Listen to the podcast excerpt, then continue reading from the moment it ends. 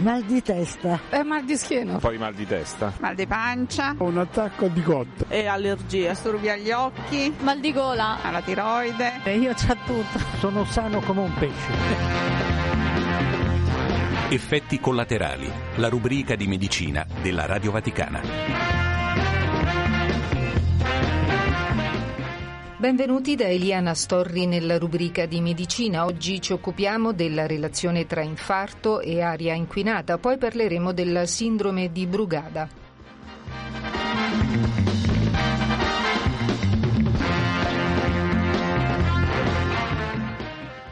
Parliamo di infarto e la relazione che ha con l'aria inquinata.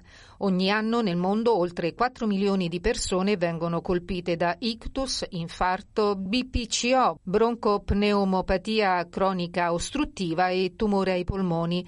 Uno studio pubblicato recentemente su JACC Cardiovascular Imaging da ricercatori della cardiologia del Policlinico Gemelli ha individuato alcuni dei meccanismi che legano l'inquinamento atmosferico alle patologie cardiovascolari, in particolare al rischio di infarto e di arresto cardiaco.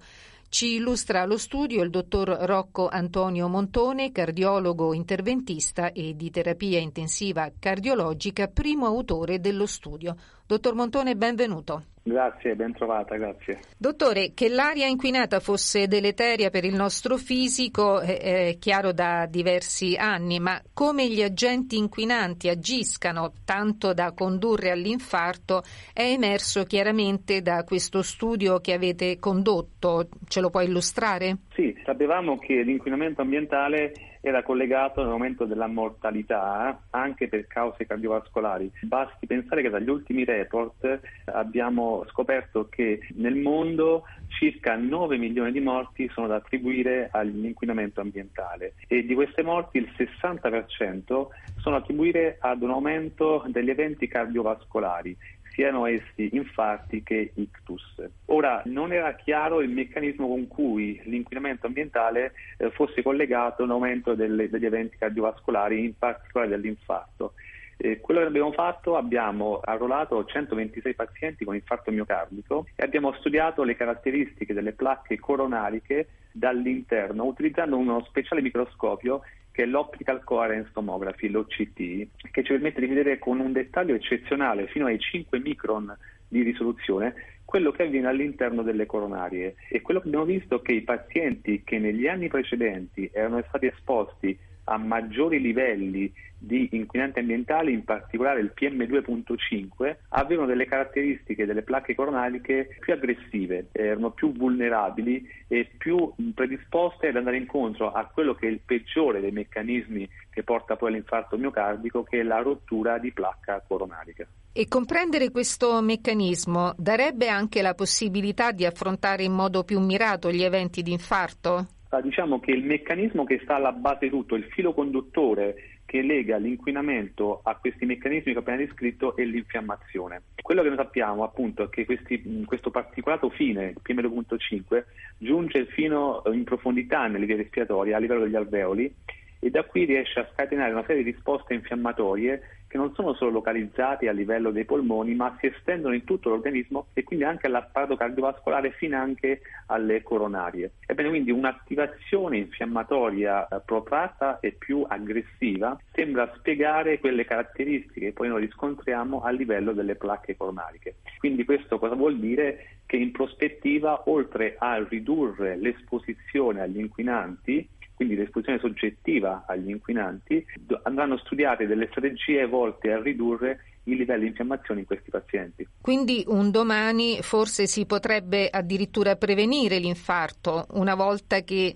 eh, venga accertata questa infiammazione diciamo aggressiva nel paziente? Sì, ci sono già degli studi che hanno dimostrato come la modulazione delle risposte infiammatorie nei pazienti che hanno delle sindromi croniche acute, quindi degli infarti, può portare benefici. Per quanto invece riguarda la, l'infiammazione indotta dagli inquinanti ambientali, questo è un, un, filone che si è appena scoperto e ci vanno ancora degli anni per capire quali possono essere poi le ricadute in termini terapeutici. Fermo restando che dipende dal cittadino avere comportamenti salutari, ma sono anche le politiche che devono essere messe in campo per rendere l'aria delle città respirabili e non inquinate, dottore? Sì, certo, c'è la, il comportamento individuale che è importante, ma ancora più importanti sono le politiche eh, a livello governativo. Basti pensare che noi abbiamo fatto uno, un'analisi per capire quali sono le soglie oltre, queste, oltre le quali queste caratteristiche aggressive cominciano a verificarsi ebbene sono ben al di sotto di quelli che sono i cut-off oltre i quali eh, vengono intraprese quelle misure di contenimento eh, della produzione di inquinanti, quindi che sono i blocchi del traffico, la riduzione degli, dell'accensione dei riscaldamenti domestici. Quindi ci vuole ancora più attenzione per abbassare ancora di più queste soglie. Dottor Montone, grazie per questo suo intervento, le auguro buon lavoro. Grazie, grazie anche a lei. Stai ascoltando Radio Vaticana. Era il dottor Rocco Antonio Montone, cardiologo interventista e di terapia intensiva cardiologica della Fondazione Policlinico Universitaria Agostino Gemelli.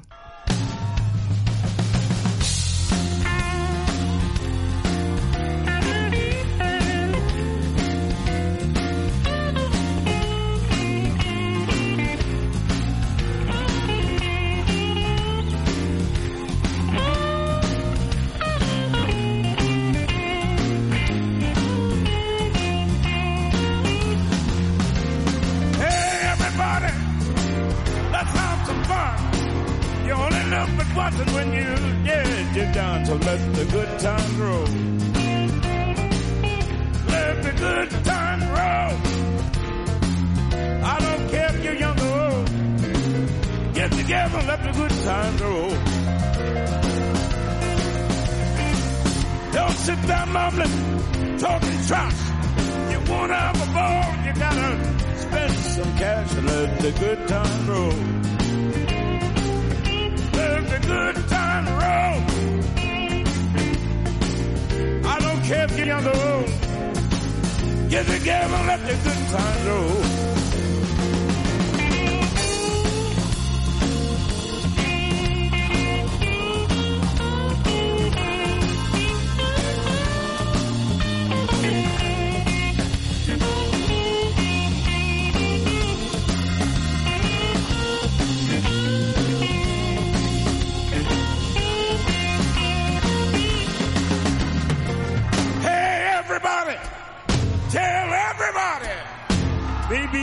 Kings in town. Got a dollar and a quarter, just ran the clown. But don't let nobody play me cheap. I got 50 cents more that I'm gonna keep. So let the good times roll. Let the good times roll. I don't care if you're young or old. Get together, let the good times roll good time roll. Let the good time roll. Let the good time roll. Let the good time roll. I don't care if you're young or old. Get together, let the good time roll. Let the good time roll.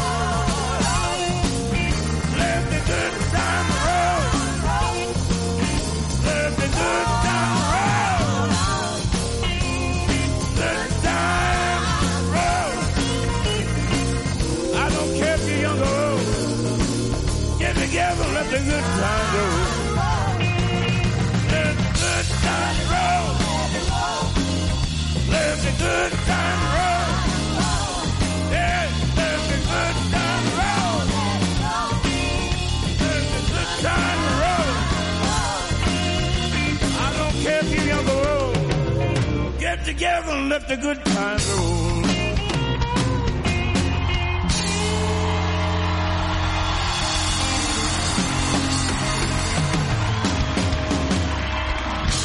Stai ascoltando il canale italiano di Radio Vaticana.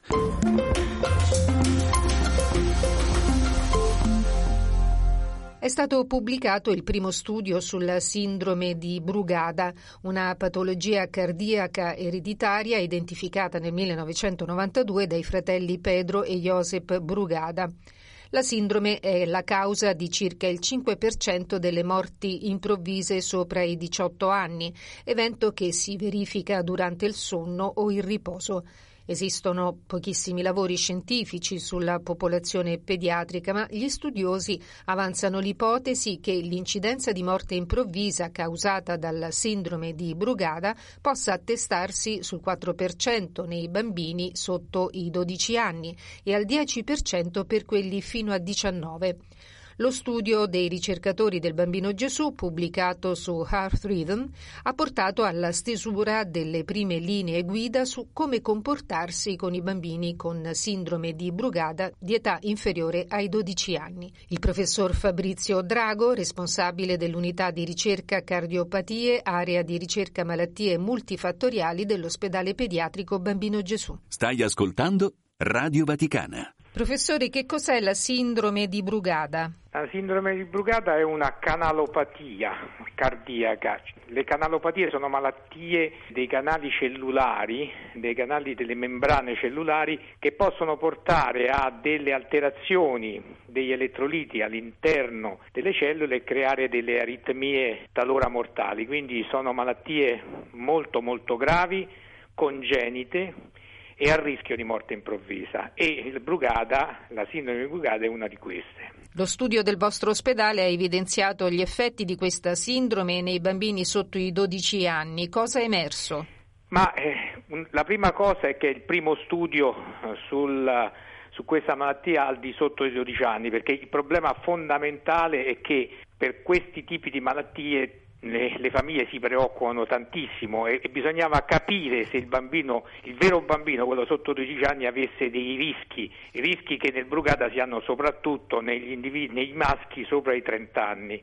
Ecco, nei bambini sotto 12 anni eh, si è evidenziato che le femmine sono quelle che rischiano di più, anche se il dato non è statisticamente significativo, ma c'è un trend e questo è l'opposto di quello che avviene poi nella vita adulta. E è stato rilevato che eh, un gene, particolare il gene S5N, SCN5A, che è un gene molto particolare, è un gene che dà tanti tipi di canalopatia, è un gene che quando ha una mutazione è pericolosissimo, è quello che specificamente rappresenta la mutazione di questo gene il fattore di rischio più alto, quindi il bambino che ha la sindrome Brugada e ha una mutazione di questo gene ha il rischio più alto, mentre avere il pattern classico elettrocardiografico che nell'adulto e nei, nei precedenti lavori era visto come un fattore di rischio aggiuntivo non, invece non è stato confermato, cioè noi sappiamo che il pattern elettrocardiografico classico, cioè l'espressione classica elettrocardiografica può essere presente o non presente nel soggetto brugato, a volte è intermittente, a volte l'elettrocardiogramma non è in grado di coglierlo.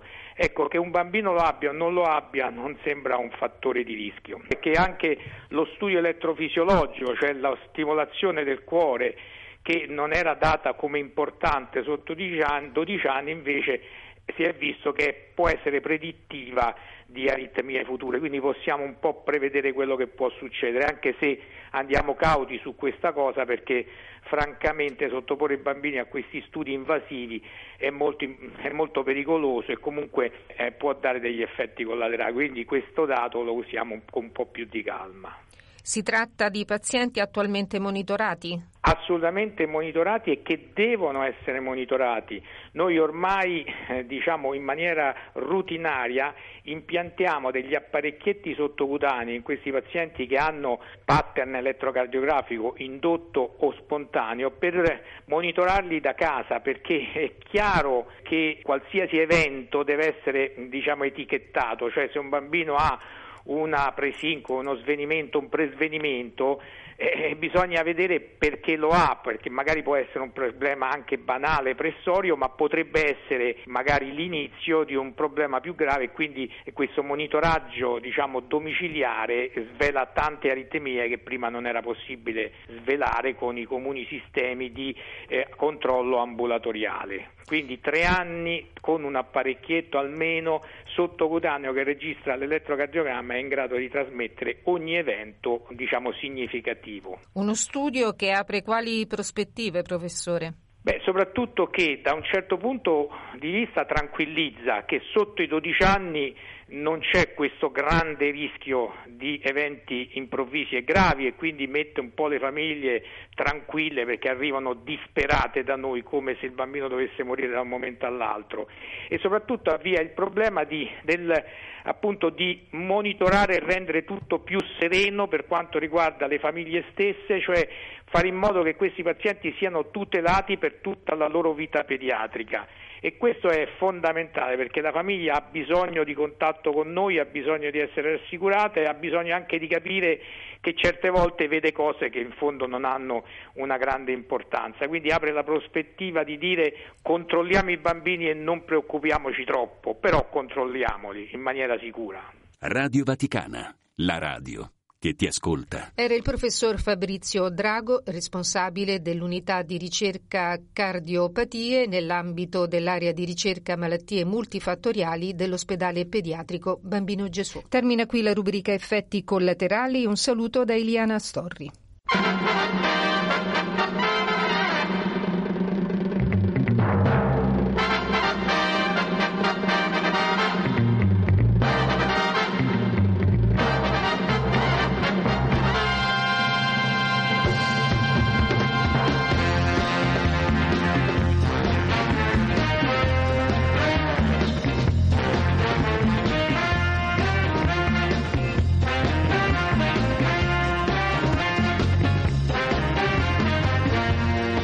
Stai ascoltando Radio Vaticana.